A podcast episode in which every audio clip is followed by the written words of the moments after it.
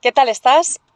Empezamos después de las vacaciones de verano para los que estamos en el hemisferio norte, de invierno para los que estáis en el hemisferio sur. Empezamos de nuevo los encuentros en Relájate y Educa y estoy con un poco de tos, me tenéis que perdonar. Y mm, estoy muy contenta porque hoy nos va a acompañar una excelente profesional, una mujer que Trabaja en varios ámbitos, siempre relacionados con la educación y creo que nos va a enseñar muchas cosas para hablar un poquito de la vuelta al colegio, en estas fechas en las que muchos estamos volviendo o iniciando el, mundo escolar, la vida escolar de los niños pequeños o si son más mayores estamos volviendo.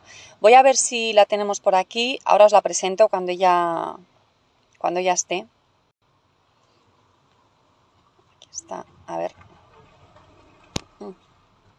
pasado todos un buen verano. Yo, de verdad, vais a estar aguantándome esta tos, lo siento un montón. Em, espero que se me pase pronto. Vamos a hablar de algunos temas que para mí, fijaos, mm, qué interesantes son, porque Laura nos va a hablar de educación afectiva, nos va a decir que las sillas no son para sentarse y, bueno, espero que, nos dé una nueva visión de, de cómo entender el, ámbito escolar en relación a los niños y cómo nosotros desde casa podemos apoyarles en este recorrido que no siempre es tan sencillo. Vamos a ver si, si la vemos por aquí. Aquí está Laura. Hola Laura. Nos falta que te veamos.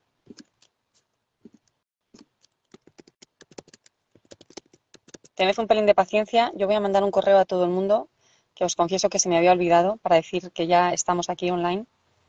A ver si me da tiempo. Laura, tienes que haber recibido una invitación mía. Ah, mira, te voy a volver a invitar. Ya está.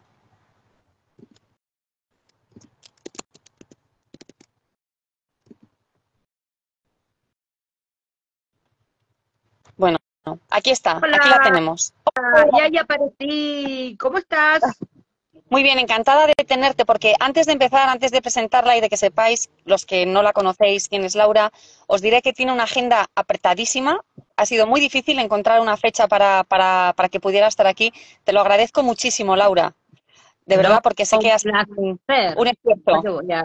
voy a ver cómo pongo eso. Ahí está mejor. ¿Cómo estás? Un placer acompañarlos desde acá.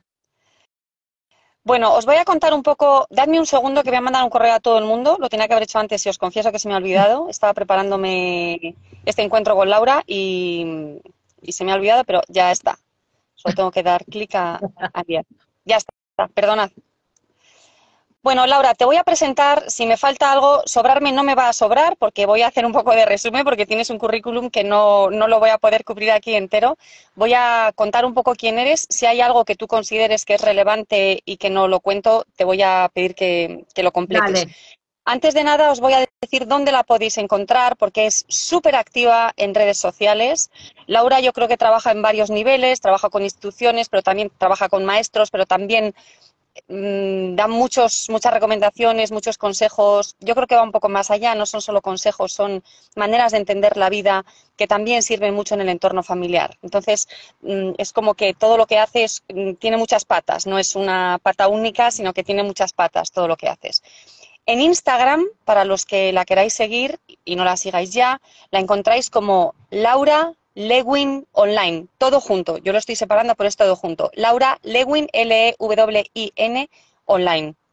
Así que ahí la tenéis. Y vamos a ver, Laura, si más o menos cuento quién eres. Eres oradora, eres autora de un montón de libros, voy a decir solo algunos títulos. Trabajas con instituciones educativas que recurren a ti para que les orientes, les guíes eh, como asesora o como consultora. Como autora, yo he elegido algunos libros que creo que nos pueden, que pueden interesar a, nuestra, a la gente que puede estar aquí. Pero vamos, los he elegido, mm, pero tienes otros que son estupendos. El aula afectiva, que este es un concepto sobre el que me gustaría que nos hablaras. Laura, luego le voy a preguntar directamente, pero Laura dice que lo primero que tiene que hacer un maestro es conectar con los alumnos. En Relájate y Educa hablamos mucho de conexión, y pienso que no puede haber aprendizaje sin conexión, pero quiero, me, encantará escucharte cuando hables de cómo puede ocurrir eso en el aula. eh, que es un concepto, me parece, bastante rompedor, ¿no? Porque un maestro lo que tiene que hacer es enseñar matemáticas. Lo digo entre comillas. Y resulta que lo que estamos pidiendo es que primero haya conexión y luego ya vendrán las matemáticas. Em, tiene un, un libro con un título buenísimo que es también muy rompedor, las sillas no son para sentarse. Yo lo único que te pido mientras vos vas hablando es que no nos contagies. Es lo único que te voy a pedir. Vos seguís tosiendo, pero no nos contagies a nosotros. espero que no, porque ha sido un COVID que he tenido hace un mes y todavía estoy con esta tos que no sé cuánto tiempo me va a acompañar. Espero que poco. Em, mira, aquí está. me estoy comiendo una pastillita para no molestaros durante el directo, pero hay otra que se llama la educación transformada la nueva educación, a ver qué es eso de la nueva educación. Que enseñes no significa que aprendan. A mí una de las cosas que me gusta de ti y de tus publicaciones es que estás como dándonos mazazos y rompiendo un poco los, los esquemas ¿no? que llevamos generaciones poniendo en práctica y vienes tú a pum a decir mm, que enseñes no significa que aprendan. Las sillas no son para sentarse. ¿Cómo que no son para sentarse? Primero es la conexión. Entonces eh, yo creo que vamos a mm, aprender un montón de cosas eh, de lo que nos vas a contar. Nos han hecho algunas preguntas, te las voy a dejar para el final. Primero te voy a decir algunas preguntas nuestras de, de Relájate y Educa. ¿Se me ha olvidado algo, Laura, en esta presentación que, a ti te gustaría añadir? Nada que nadie pueda averiguar, así que empecemos y charlemos. Perfecto, pues vamos a ello. Yo em, quisiera sobre todo preguntarte, yo voy a empezar por el tema que a mí más me interesa, que es precisamente esto de la conexión. ¿Qué es eso de que el maestro lo primero que tiene que hacer es conectar con el chaval? Cuéntanos. Mira, lo primero que se me ocurre es que está muy ligado a esto que yo digo, ¿no? De que enseñes no significa que aprendan. Un docente puede entrar al aula, puede dictar una clase, pero eso de ninguna manera significa que el alumno está aprendiendo, o sea, no lo garantiza. Entonces, para mí, eh, educar es sostener vínculos. Y para mí lo más importante que tiene que hacer un docente es vincularse con el alumno. Y en ese sentido, vincularse es, número uno, aprenderse el nombre de su alumno. No hay nada, no hay mejor música para el oído de una persona que su propio, su propio nombre. Esto de conectarse, de preguntarle cómo está, pero por sobre todas las cosas es que me parece que es importante el que el docente quiera estar en el aula, que tenga ganas de estar en el aula. Cuando vos te gusta estar en el aula, cuando te entusiasma estar en el aula, cuando te entusiasma enseñar, seguramente al alumno le va a entusiasmar aprender. Pero para eso vos tenés que sentir realmente estas ganas de conectarte con tu alumno. Si ves a un alumno que no está bien, eh, decirle, charlamos un ratito, quédate en el recreo que quiero charlar con vos. Contame, ¿qué te está pasando? ¿No? Esto de verlos, eh, no sé, para mí es importantísimo. Yo cuando dicto talleres, muchas veces dicto talleres presenciales, pero muchas otras dicto talleres por Zoom. Y yo me pongo loca, préndanme la cámara, préndanme la cámara. ¿Cómo hago para conectarme con vos si no te puedo ver, si estás bien, si estás triste, si estás cansado. Si te veo cansado, trato de rescatarte con, con algún, no sé, con algún chiste, con algo. Entonces, para mí el vínculo es importante. Y el vínculo es donde empieza para mí, para mí empieza en la puerta. ¿Viste cuando vos vas de viaje y te tomas un avión y ves a algún auxiliar de a bordo que está en la puerta, la zafata está en la puerta y te está saludando? Hola, ¿cómo estás? Hola, bienvenida, hola, bienvenida. ¿Por qué te está saludando? ¿Por qué está en la puerta? Porque quiere ver cómo estás, quiere ver si estás bien, si estás nerviosa, si estás bajo el efecto de alcohol, de alguna sustancia prohibida, si un pasajero sube violento, y a partir de ahí puede actuar en consecuencia. Entonces, para mí los docentes tenemos que estar en la puerta, tenemos que saludar a los chicos cuando están entrando este, al aula y entonces ya te estás anticipando. Si hay alguno que te necesita un poquito más, un abrazo, un mimo, estar cerca tuyo, alguien que necesita una palabra de aliento, alguien que está muy, viste, muy arriba, que hay que bajarlo. Así que sí, para mí claramente lo primero que tenemos que hacer es conectarnos con los alumnos. Me ha gustado mucho eso de la puerta, ¿no? Porque mm, la, la, conexión es proactiva, tiene que ser desde nosotros hacia ellos, no, no esperar a que el alumno o el niño o el hijo busque esa conexión, sino que entiendo que somos nosotros los que tenemos que, generar el espacio, la actitud para, para crear ese, Qué ese encuentro. Eso que estás diciendo, qué lindo eso que estás diciendo, porque muchas veces mira lo que pasa, inclusive con una mamá o un papá. Yo quiero hablar con él, pero no me da bolilla, no me presta atención, así que bueno, no, ahí es donde más hay que insistir, ahí es donde vos tenés que seguir al lado, seguir incondicional. Así que me encanta eso que vos estás diciendo, que somos nosotros los profesionales, los adultos, los grandes, los que tenemos que hacer ese movimiento. Así que me encanta eso que dijiste.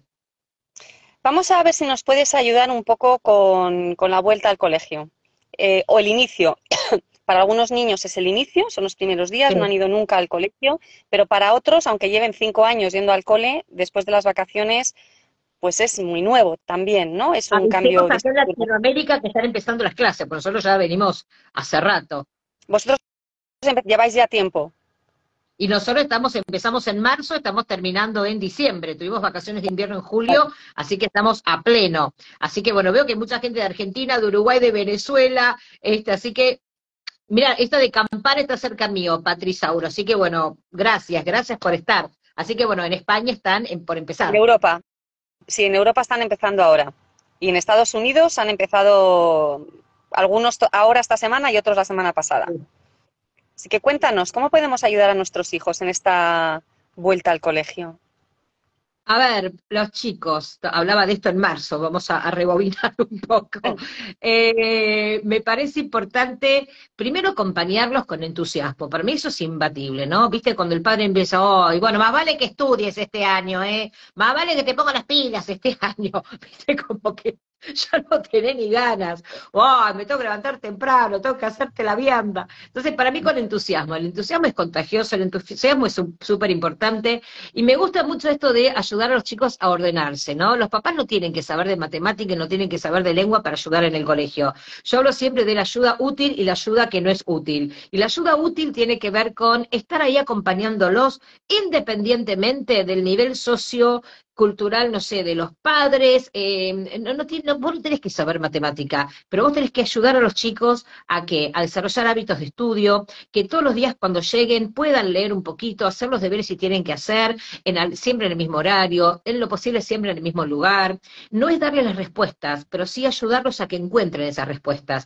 Y si de repente no sabes algo, poder preguntarle a un compañero, poder alentarlos a que le pregunten al docente, eh, que se organicen, eh, no sé, para mí ese tipo de ayuda es importante, ¿no? No a las este, distracciones, eh, un escritorio ordenado, todas cosas que ayudan un montón.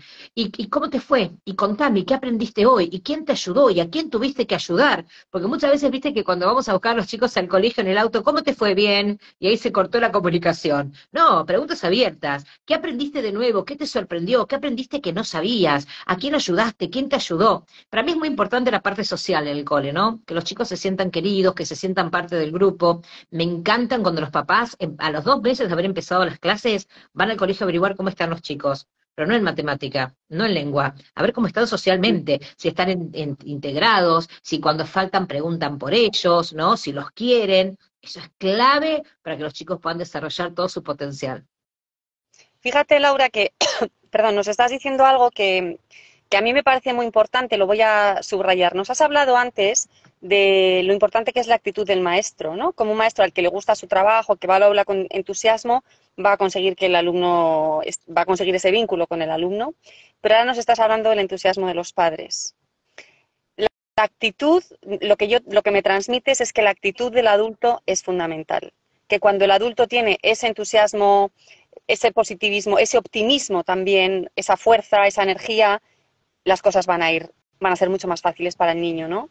Y que cuando el padre está con una actitud más, como decías antes, vas a tener que estudiar, espero que te esfuerces, ta, ta, ta, ¿no? Más machacón, pues hacemos que, la vida del niño sea más cuesta arriba y que probablemente la motivación baje. Me gustaría que nos hablaras un poco de lo importante que es la actitud del adulto cuando tenemos a una criatura enfrente. Yo creo que una cosa criar y otra cosa es educar. Y para educar vos tenés que estar mucho más presente, ¿no? No podemos olvidarnos que somos eh, eh, influencers de los chicos, como adultos, como docentes y como padres. Somos influencers de los chicos. Ellos nos miran, ellos nos escuchan. Entonces, este, en, inclusive cómo trabajás vos, todo lo que tiene que ver con las consecuencias, ¿no? Yo siempre digo, una cosa es, si no estudiás, no salís en todo el fin de semana ahí ya empezás, viste, a generar una brecha, a generar esta grieta este, con, con los padres, viste, donde no me gusta estudiar, y ya empiezo a generar toda una idea negativa acerca de lo que es el aprendizaje. Pero ¿qué pasaría si yo en vez de decirte, este, si no haces los deberes, no salís en todo el fin de semana, te digo algo así como, el fin de semana empieza cuando se hicieron los deberes. El fin de semana Para empieza cuando se hicieron los deberes. Mirá cómo es algo tan sutil y te cambia tanto, ¿no? Porque ahora la responsabilidad está en el chico. Él decide si quiere hacerlos rápidos, si no los quiere hacer, y ahí es donde empieza la responsabilidad, empieza el compromiso. Entonces, mirá, ¿no? Si esto que nuestros gestos, nuestras palabras no serán importantes. Desde luego, nos acabas de dar una lección con una sola frase. Laura, cuéntanos un poco qué es la educación afectiva. Ya nos has, entiendo que ya nos has hablado un poco, pero... Sí. Para mí, eh, cómo se siente un chico en el aula es clave. Ningún alumno que tenga miedo que lo humillen, que lo expongan, que no sepa, ningún alumno que tenga miedo que el docente no lo quiera va a poder desarrollar todo su potencial creativo. Entonces, yo hablo mucho acerca de la importancia de un aula sana. Un aula sana es un lugar en donde ningún alumno puede interferir con el aprendizaje de un compañero. Un aula sana es un lugar en donde naturalizamos y desdramatizamos el cometer errores, entendiendo que cometer errores es parte del proceso de aprendizaje.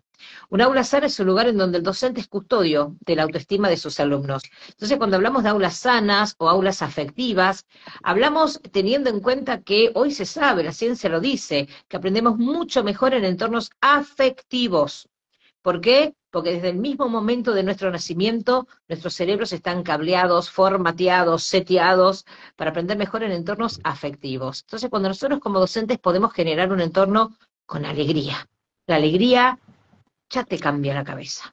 La alegría te cambia la cabeza, la alegría cambia la postura, la postura cambia cómo nos sentimos. Un alumno que está así, viste, con un cuerpo triste, es un alumno que inclusive le va a parecer más difícil lo que le estás dando. Un alumno que está con el cuerpo abierto, que está con el cuerpo, viste, ya, este, no sé, mucho más positivo, es un alumno que va a tener un enfoque más positivo en eso que está haciendo en el aula. Por eso, cuando un alumno entra al aula, es muy importante que el docente chequee la postura de los alumnos, ¿no? Postura de superhéroe. ¿Por qué superhéroe? Porque yo tengo un cuerpo abierto, cuando yo tengo un cuerpo alegre, los estudios dicen que tenemos más testosterona en el organismo, ¿no? Que no es únicamente de los hombres, es de las mujeres también. Y eso le dan como coraje a tus actos. Entonces, cuando yo libero más testosterona, estoy como, viste, más, yo puedo, yo puedo, puedo enfrentar esto. Entonces, imagínate alumnos que entren, no se me ve toda en el, en el, en el pedacito de celular, pero postura de superhéroe, ¿viste? Me hago tipo Superman. Postura de superhéroe cuando entro al aula. Y no importa si es primaria, no importa si es secundaria, no importa si es universidad. Le estás dando una lección para la vida, ¿no? Que tiene que ver con poner estos, este, estos neurotransmisores a jugar a favor tuyo. Entonces, este, un aula afectiva es todo eso, un aula en donde el alumno me importa, un aula en donde no importa si sos o no mi preferido, trato a todos como si fueran mis preferidos, este, y todos se sienten, viste, que pertenecen. Y cuando vos trabajás el vínculo, y cuando vos podés hermanar a tus alumnos, hoy en mis, en mis redes puse algo sobre esto, la importancia de hermanar a los chicos, ¿no? Amigos de algunos, pero compañeros de todos. Y cuando vos podés armar esa, esa energía en el aula, y, pasan cosas mucho más lindas. Eso es una aula sana para mí, o una aula afectiva. No solo el aula, aquí estamos hablando del aula, estamos hablando del colegio, pero la verdad es que muchas de las cosas que estás diciendo son perfectamente aplicables a la vida en familia de otra manera, con otras, en, otro, en otra dimensión, en otro contexto. muchas de las cosas que nos estás contando sirven para madres y padres también, no solo para, para docentes. Em, ¿Y las sillas no son para sentarse? Son para pensar. Mira, a mí me gusta mucho eh, el concepto de pensar que el aprendizaje no es un deporte para espectadores. Tenemos que ponerle el cuerpo al aprendizaje. Esto del docente este, parado delante del pizarrón, transmitiendo contenido, es algo que funcionaba hace muchísimo tiempo atrás, cuando el docente era la única fuente de conocimiento. Hoy el docente ya no es la única fuente de conocimiento. Los chicos aprenden hablando entre ellos, escuchando al docente, con sus celulares, de un montón de maneras diferentes. Entonces, lo que tenemos que generar es un aprendizaje más activo, con alumnos más involucrados en lo que están aprendiendo, lo que están haciendo en el aula. Entonces, cuando yo digo las sillas no son para sentarse, son para pensar, tiene que ver con eso, ¿no? Con generar alumnos que puedan pensar más profundo. Mira, muchos docentes no saben que necesitan enseñarles a pensar a sus alumnos y entonces no lo hacen. Y muchos alumnos no saben que alguien espera que piensen de maneras más profundas y entonces no lo hacen. Y entonces se limitan de repente a transferir la información del libro a la carpeta o a repetir de memoria y lo único que estás haciendo ahí es memorizar, o sea, estás evaluando si el alumno memorizó o no memorizó. Y entonces después, ¿qué pasa? Estudian, rinden, aprueban y a los tres días se olvidan de todo. Entonces, para mí es muy importante trabajar con los chicos en un pensamiento mucho más profundo, pensamiento creativo, pensamiento este, crítico, ¿no? Eh, nos pasa ahora, estamos en un momento en Argentina medio fuerte, porque estamos con elecciones y están, viste, los ánimos medios caldeados, este, y vos escuchás que la gente dice una cosa, dice la otra, y van repitiendo lo que uno dice y lo que el otro dice. Y yo a veces pienso que es mucho más fácil creer que pensar. Entonces la gente va repitiendo lo que lee, lo que escucha, y a los chicos les cuesta pensar más profundo. Entonces hay que enseñarles, hay que enseñarles a desarrollar el pensamiento creativo, el pensamiento crítico, hay que enseñarles a reflexionar, hay que enseñarles a anticiparse, a fusionar lo que están aprendiendo, a justificar, a, este, no sé, a fundamentar, a no estar de acuerdo con respeto a mejorar sus argumentos sin descalificar lo que dice el otro. O sea, hay que enseñar todas estas habilidades, hay que enseñarlas. Mira, Laura, te voy a decir algo. A mí escucharte me da un poquito de pena. Me imagino que le pasará a mucha gente. Espero que no, a ver.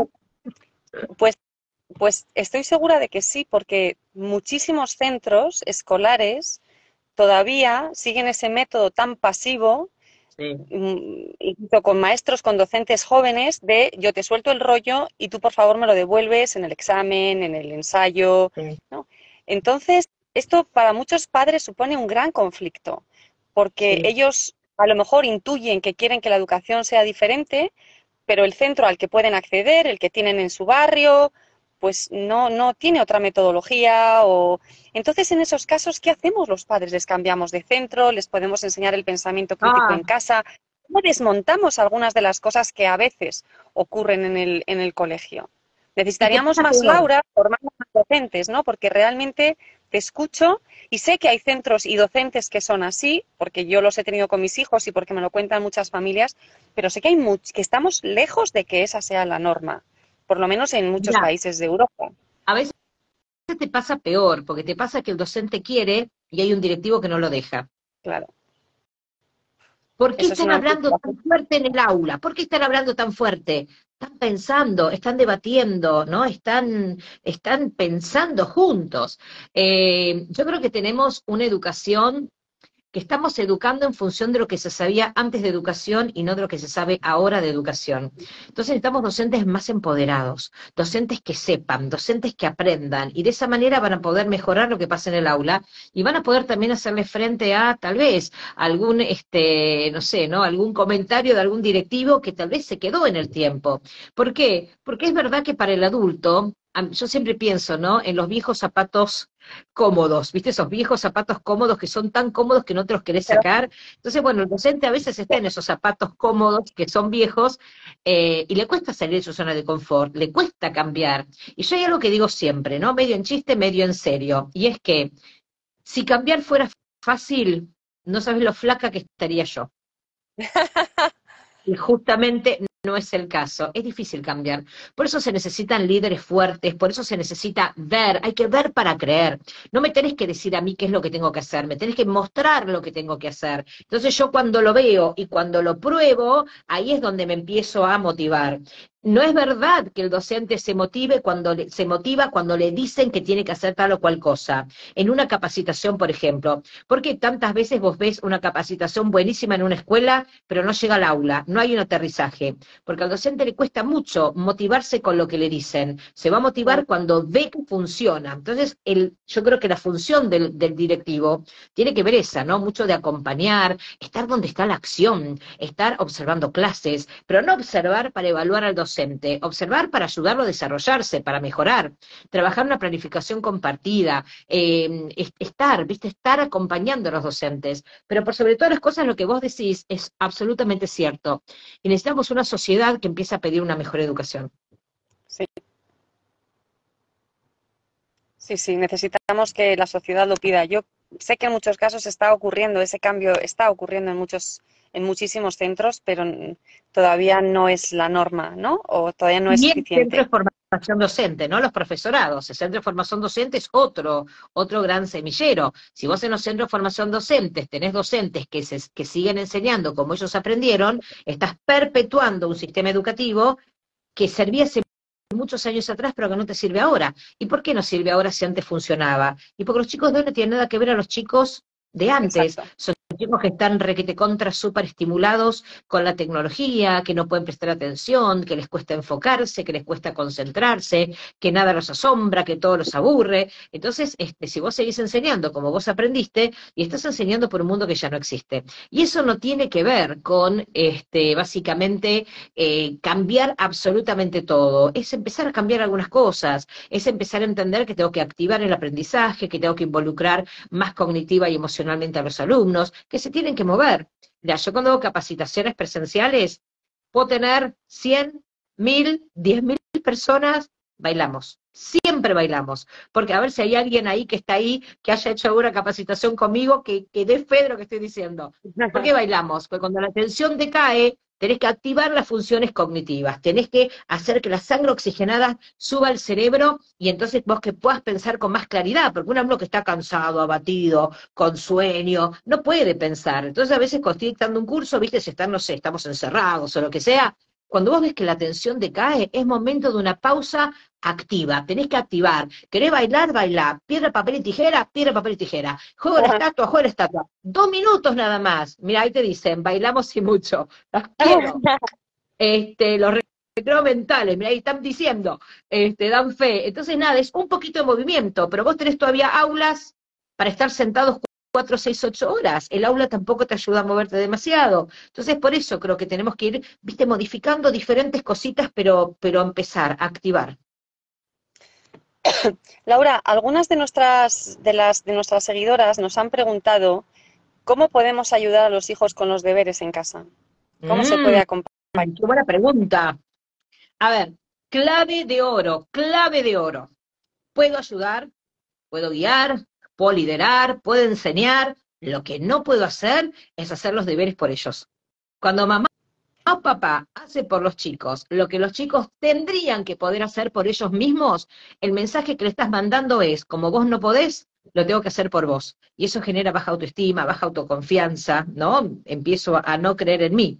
Entonces, súper, súper importante, te ayudo, sí, te enseño, sí, como si fuera persona particular, te guío, te lidero, te acompaño, me siento al lado tuyo, genero el hábito, genero el lugar, todo eso sí, maravilloso. Lo que no puedes hacer es hacerlo por ellos.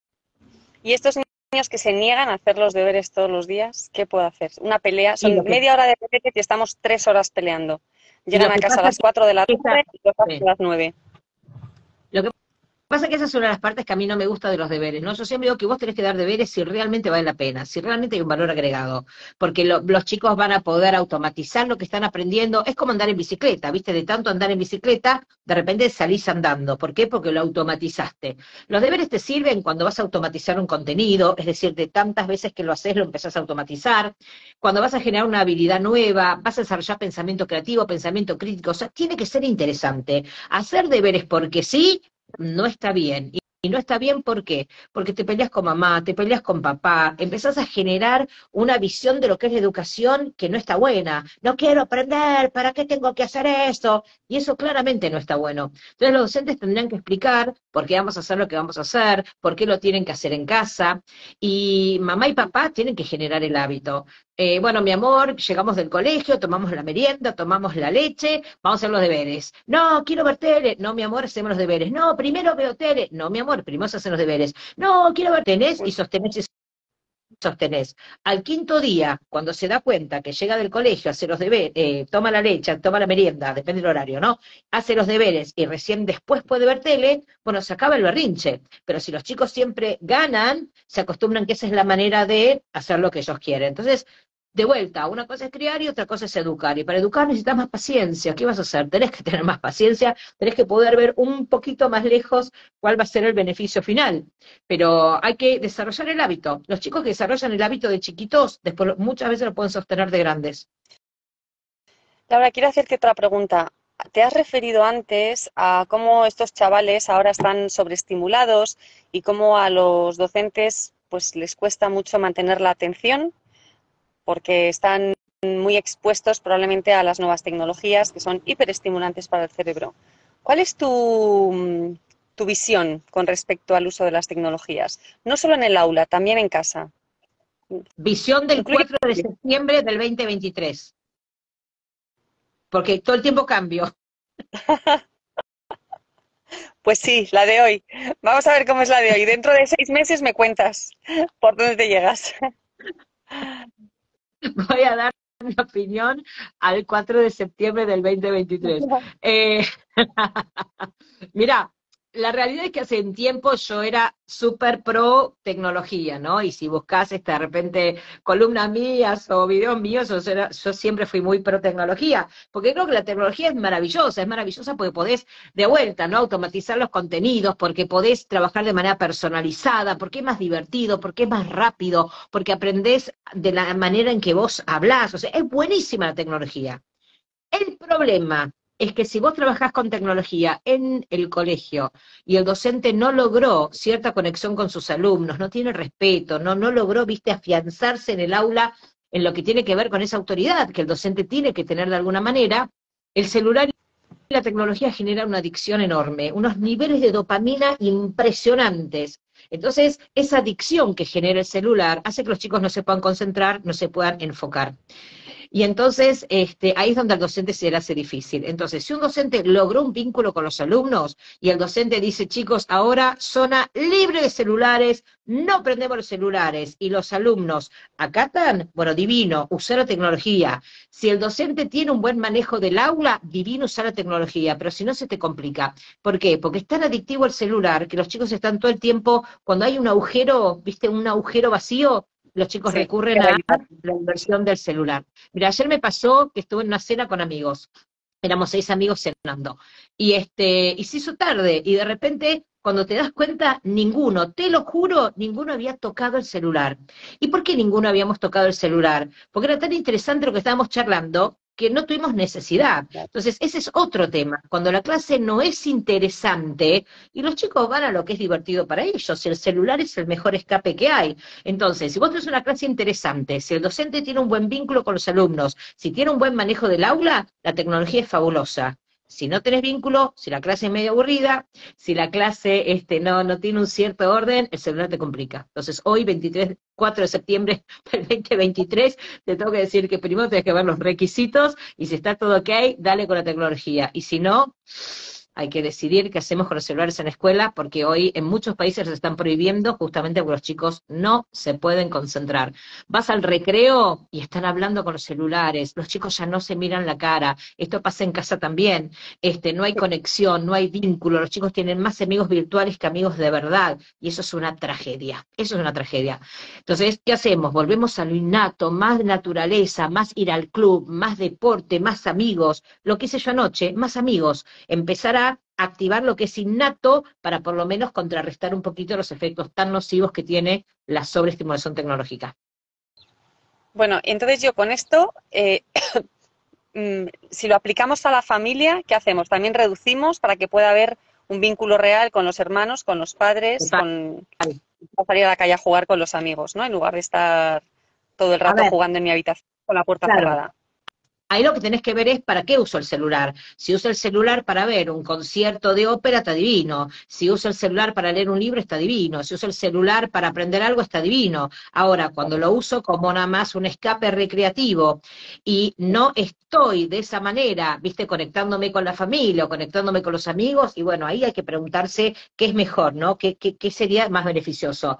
Y ahí lo que tenés que hacer es empezar a, si vos ves un exceso de pantalla en los chicos, trabajar lo que es los límites. Por ejemplo, en ciertos horarios no usa el celular.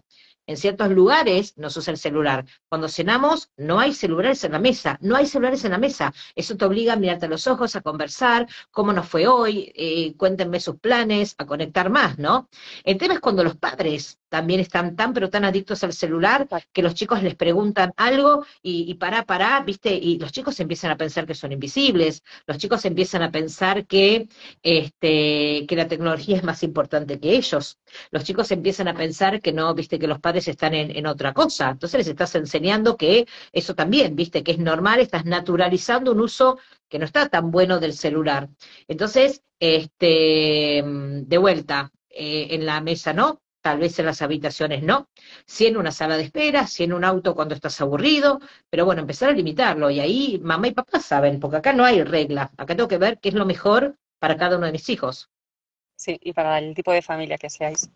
Exacto. Voy a, voy a hacerte otra, otra pregunta. Tengo varias, pero estoy viendo que nos quedan 10 minutos. Entonces tengo que hacer un poco... Eso es porque hablo mucho. No, no, pero queremos que hables más. Queremos que hables más. Eh, hemos empezado hablando de conexión, has hablado de alegría, son cosas que a mí me encantan, las trabajamos mucho en Relájate y Educa, me siento muy identificada con lo que dices, pero has introducido un concepto que también yo trabajo mucho con las familias con las que trabajo y es un concepto que a veces parece que es difícil de mm, compaginar con la conexión, con la alegría, con esta buena actitud, pero es fundamental, que es la autoridad.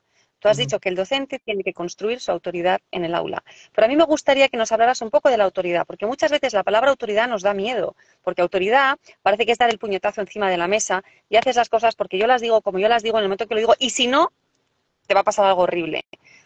Intuyo que esta no es la autoridad de la que tú hablas. Entonces, ¿nos puedes contar un poco cuál es la autoridad que debe construir un docente en el aula y que probablemente se parezca a la que ojalá seamos capaces de construir también las madres y, los padres? A ver, varias cosas. Primero, una cosa es estar en control y otra cosa es ser controlador. Son cosas diferentes. Una cosa es estar en control y otra cosa es ser controlador. Segundo, cuando yo era chiquita, si mi mamá tenía que hablar con la maestra, yo no dormía en toda la noche. Hoy sí y la maestra tiene que hablar con un padre, el que no duerme toda la noche es el docente, al menos eso acá en Latinoamérica pasa mucho porque cambió el rol, ¿no? Este, del docente. Entonces, antes vos la autoridad le imponías por tu cargo, por tu edad, hace mucho tiempo atrás, cuando lleva al colegio, esa autoridad se imponía. Hoy vos no imponer autoridad en una empresa, en una organización, en una escuela, mucho menos en un aula. Esa autoridad te la vas a ganar a través del respeto, de la credibilidad, de la idoneidad. Entonces es otro tipo de respeto, como vos te plantás. Pero vos pensarlo de esta manera, es muy difícil en la vida personal amar a alguien que vos no respetás.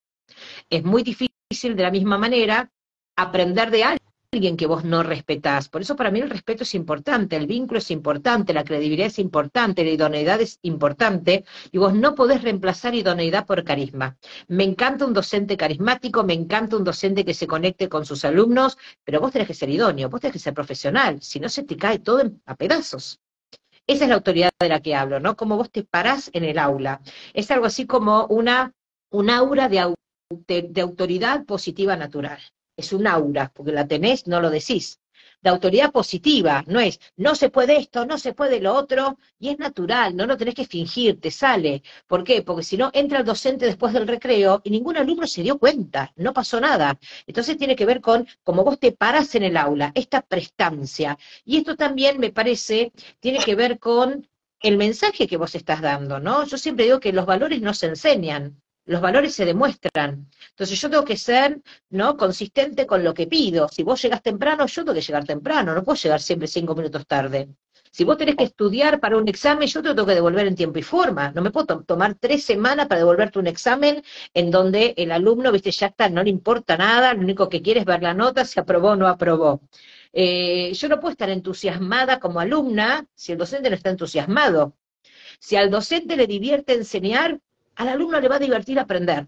Y esto no tiene que ver con que la clase tenga que ser divertida, porque no tiene que ser divertida, tiene que ser interesante. Pero a mí me tiene que divertir enseñar. Yo tengo que tener ganas de estar ahí. Si yo no tengo ganas, ¿qué es lo que puedo esperar del alumno? Sí, no va a funcionar. Está muy bien todo el mensaje porque es cómo construyes a, esa persona que está sosteniendo y, impulsando la clase, ¿no? El aula, a todos esos niños. Tiene mucho que ver con... Generate un aula enriquecida. ¿Qué es un aula enriquecida? Esperar a los alumnos con música, saludarlos en la puerta, tirar un poquitito de, viste, perfumito. Yo ahora hace bastante que no estoy en el aula porque estoy, bueno, me dedico a, la capacitación, me dedico a los libros, pero yo todavía hasta el último segundo que enseñé en un aula les ponía, viste, el spray para que haya ricolor, los esperaba en la puerta, los esperaba con música. O sea, a mí me encanta estar en el aula, a mí me encanta dictar talleres y eso es lo que trato de transmitir a todo aquel que me oiga. Antes los alumnos en el aula, ahora los, los, este, los participantes de los talleres. Cuando escribo un libro, estoy todo el tiempo pensando cómo lo va a recibir el otro, las palabras que estoy usando, los ejemplos. Entonces, cuando vos podés desarrollar esa empatía, cuando vos podés empezar a ver al otro, y el otro se va a conectar mejor también. Ahora, cuando entras en piloto automático, únicamente hablar, hablar, de vuelta, que enseñes no significa que aprendan. Sí, hay alguna idea aquí que no sé muy bien cómo expresarla, pero en, este universo que tú nos cuentas, que nos estás presentando, el niño, esto que hay que decir me da un poco de vergüenza decirlo, pero el niño es una persona, que a veces los niños no son personas, son esos soldaditos que tienen que hacer, que tienen que tener una buena conducta y solo nos importa la conducta. Pero tú no estás hablando de conducta, estás hablando de individuos, son personas, o de grupo, de comunidad también, ¿no? Son personas. y... una diferencia, hay una diferencia entre manejo del aula y disciplina el manejo del aula está en la órbita del docente. ¿Cómo, ¿Qué pasa en el aula? ¿Cómo va esa clase? La disciplina está en la órbita del alumno. Y el alumno se va a comportar de tal o cual manera en función del clima que yo genero en el aula, de si se siente o no parte de ese aula, de si puedo hermanar a los alumnos, de si la clase es interesante, de si tienen o no tienen ganas de estar en el aula. Entonces, vos tenés que ocuparte de eso, del clima. Vos no podés motivar a los alumnos, vamos, motívense, yo no puedo motivarte. Imagínate el desgaste energético emocional de estar tratando de motivar a cada uno de mis alumnos. Lo que sí puedo hacer y tengo que hacer es generar las condiciones que motivan. ¿Y qué genera motivación? Que lo que esté pasando en el aula sea interesante, que podamos festejar los pequeños logros, que nos sintamos partes del grupo, que yo crea que el docente me quiere, me tiene en cuenta, sepa quién soy, eh, que me conecte con los compañeros y todo eso que a veces es exacto lo que vos decís, es lo que el docente no siempre se enfoca. Eso tiene un nombre para mí, yo lo llamo el aula invisible. Y el aula invisible tal vez tiene poco que ver con tu materia, pero tiene mucho que ver con el proceso de enseñanza y los objetivos de aprendizaje. Entonces, cuando yo considero este aula invisible, de a poquito se va tejiendo como una especie de telaraña que le va dando soporte, apoyo a todo lo que está pasando ahí. Bueno, estoy, estoy leyendo los comentarios, a ver si tenemos alguna, alguna pregunta. Mira, por aquí nos dicen, personas como tú cambiarían el mundo. Yo creo que ya lo está cambiando. Y por aquí te quieren adoptar también. Ah. No sé si estás en edad de que te adopten. bueno, nos dan aquí. si me adoptan, voy con esposo, con hija, con dos perros, voy con todo el paquete. ¿eh? Piénsatelo, no sé quién lo ha dicho, pero piénsatelo que a lo mejor es un poco demasiado. Me voy a hermanar a mis alumnos, dice por aquí, entiendo que una maestra. Bueno, teníamos alguna pregunta más que nos habían hecho con antelación. A ver, voy a repasarlas. No, ya las hemos hecho todas. Pues. ¿Puedo agradecer algo? ¿Puedo agradecer algo? Yo te quiero contar que en Argentina es la una, deben ser las dos de, la tarde. Horario feo si lo hay, porque ¿quién, ¿quién está libre a las dos de la tarde? Así que gracias de corazón a todos los que están acá conectados, porque la verdad es que les agradezco infinitamente, ¿no? Pues para Latinoamérica, para ustedes es un poquito más cómodo para, para Europa, pero para Latinoamérica es un horario, viste, están todos trabajando, todos en los colegios, así que gracias de corazón a, los dos continentes. Sí, en Europa tampoco es fácil, porque esta es la hora de recoger a los niños de la escuela, las extraescolares, preparar las cenas. gracias en ambos continentes porque realmente han hecho un esfuerzo. De todos modos, ya sabéis que esto lo podréis ver más adelante porque lo vamos a dejar en Instagram, lo colgaremos en Facebook y en YouTube. Voy a recordar para los que os habéis incorporado tarde, porque ha habido gente, perdón, que nos ha preguntado, ¿y cuál es el trabajo de Laura? Voy a, deciros, voy a volver a hacer una presentación más la primera, pero sobre todo quiero deciros dónde la podéis encontrar en Instagram, porque Laura está constantemente compartiendo contenido muy bueno y además con esta energía con la que le habéis visto aquí. Tiene siempre ahí una energía que, entiendo que es la que quieres transmitir a tus alumnos maestros para que ellos lo puedan transmitir en el aula. y lo consigues, desde luego aquí consigues transmitir este, este impulso, esta, fuerza. Eh, a Laura la encontráis eh, como Laura Lewin Online en Instagram. Laura Lewin, es todo junto, pero es Laura Lewin, L-W-I-N, online. Y ahí es donde la podéis ver. Ella es autora, capacitadora, mm, oradora, eh, consultora de instituciones educativas y autora de muchísimos libros. Yo mm, hemos elegido algunos, pero tiene muchos, La educación transformada, Las sillas no son para sentarse, Fuertes y felices, La nueva educación, etcétera. También tienes cosas para directivos, ¿verdad? Sí, para directivos tengo también libros, me encanta trabajar con directivos, trabajo un montón con directivos, con mi escuela para directivos, pero bueno, básicamente soy capacitadora, soy formadora docente, soy autora y trabajo desde que tengo uso de razón en educación. Así que bueno, un placer acompañarlos, ¿no? Si yo puedo colaborar un poquitito con los docentes, un poquitito con los, con los directivos, feliz de la vida, porque creo que esa es un poquito mi misión acá en esta vida. Laura, si me, da, me regalas dos minutos, ¿sí? Dos minutos, porque mirad lo que nos dice aquí una persona que me parece muy interesante. Es hermoso todo lo que plantea Laura, pero lamentablemente cada día es más complicado motivar a, los adolescentes. ¿Puedes contestar este comentario sobre los adolescentes y ya te dejamos que... Obvio. Mira, a mí lo que más fácil me parece son los adolescentes, pero ¿por qué? Porque toda la vida trabajé con adolescentes. Y como yo, yo era un adolescente más y me divertía con las cosas que pasaban en el aula, entonces rápidamente enganchábamos. Con los adolescentes no tenés otra cosa más que enganchar. Si no enganchás, es como, viste, tener que ser maestra de jardín de infantes de nivel inicial de sala de dos y quejarte porque tenés que cambiar pañales. Y bueno, sala de dos se supone que vas a tener que cambiar pañales. Con el adolescente, ya sabés que el adolescente es rebelde por naturaleza, te va a pelear, va a buscar, viste, el grupo, ya sabemos cómo son los adolescentes. Entonces vos tenés que tener un arsenal de herramientas para trabajar con adolescentes. Y esto tiene que ver con que, primero y principal, el vínculo. Vienen agresivos, absolutamente. Hay, en Argentina al menos hay un nivel de violencia enorme que tristemente la veis cada vez en chicos más chiquitos. Pero bueno, lo que hacemos es vínculo, vínculo, vínculo. Este, Juan, no te estoy viendo bien, quédate un ratito en recreo y charlamos, contame qué te está pasando, sabes que podés contar conmigo. El poder verlos, el hablarles en los recreos, para mí es vínculo. Cuando vos lográs vincularte con ellos, los chicos rápidamente saben dónde sí y dónde no dónde me porto de una manera y dónde me porto de otra. Entonces, si vos esperás con un adolescente entrar al aula en piloto automático simplemente a dictar tu materia, va a ser muy complicado. Ahora, si vos entrás con alegría, dale, sentate derecho, mira ese cuerpo que tenés, dale, sentate, viste, y empezás como a jorobar con ellos, a generar este vínculo, a mí siempre me ha sido muy fácil eso, pero porque me es muy natural. Si al, si al docente le cuesta mucho, y bueno, tal vez pensar en, este, en un nivel, no sé, los chicos un poco más chicos o un nivel más alto, pero el adolescente tiene obviamente su, su etapa en donde vos sabés que es rebelde y no podés luchar con eso. Es únete, ¿no? En vez de separarlos, unite a ellos, este, y cuando vos te divertís, a ellos se van a divertir, que de vuelta no tiene que ver con generar, con divertir al alumno, tiene que ver con divertirse uno en el aula. El alumno tiene que entender que la escuela es el medio, no es el fin. Es el medio que te va a permitir llegar a ser lo mejor que podés ser.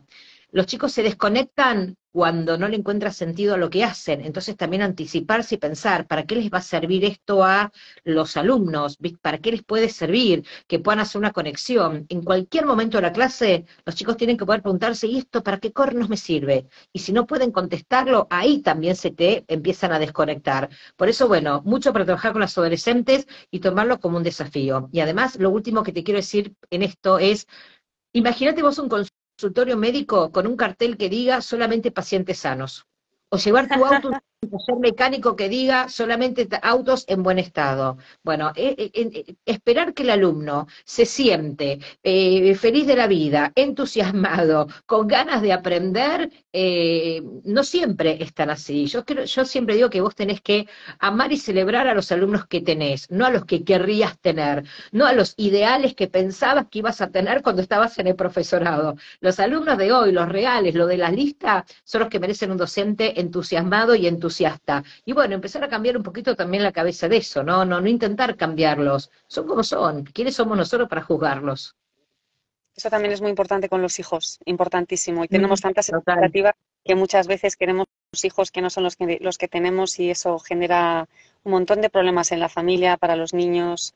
eh, para los padres, una frustración por todos los lados, nadie no gana. es fácil, no es fácil, claro que no es fácil, claro que no es fácil, pero cuando le pones amor, cuando le pones pasión, cuando te gusta lo que haces, ahí empezás a encontrarle un poquito, ¿no?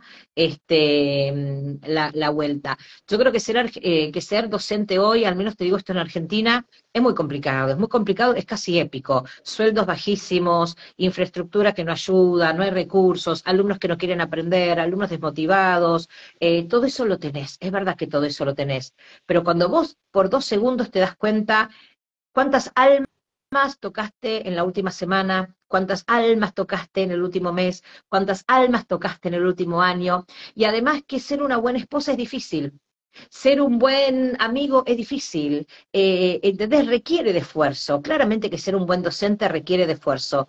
A mí me parece que vale la pena. Bueno, me ha encantado, Laura, tenerte, ha sido una gozada. Eh, me ha gustado mucho cómo pones todo el peso en, en el adulto, no en el niño en, la actitud, en la motivación, en, la manera de estar en el mundo y de crear una cultura determinada. En, su parte, ¿eh? hoy no hablamos del alumno, pero claro que el alumno tiene su parte y hay que trabajar la autonomía, el compromiso, la responsabilidad. Otro día hablamos de eso. Pues, ojalá, ojalá te tengamos otro día para hablar de eso, Laura. Te agradezco muchísimo que nos hayas regalado este, este rato, ha sido de verdad un placer y a todos los que estáis por aquí que sepáis que vais a poder ver este vídeo si os habéis incorporado tarde aquí en Instagram, en Facebook o en YouTube, en Relájate y Educa, que es mi plataforma. Y, si tengo vuestro correo electrónico os lo mandaré por correo electrónico. Laura, muchísimas gracias. Os recuerdo su canal de Instagram para que la sigáis. Es Laura Lewin Online, todo junto. Muchísimas gracias. Hasta pronto. Adiós a todos.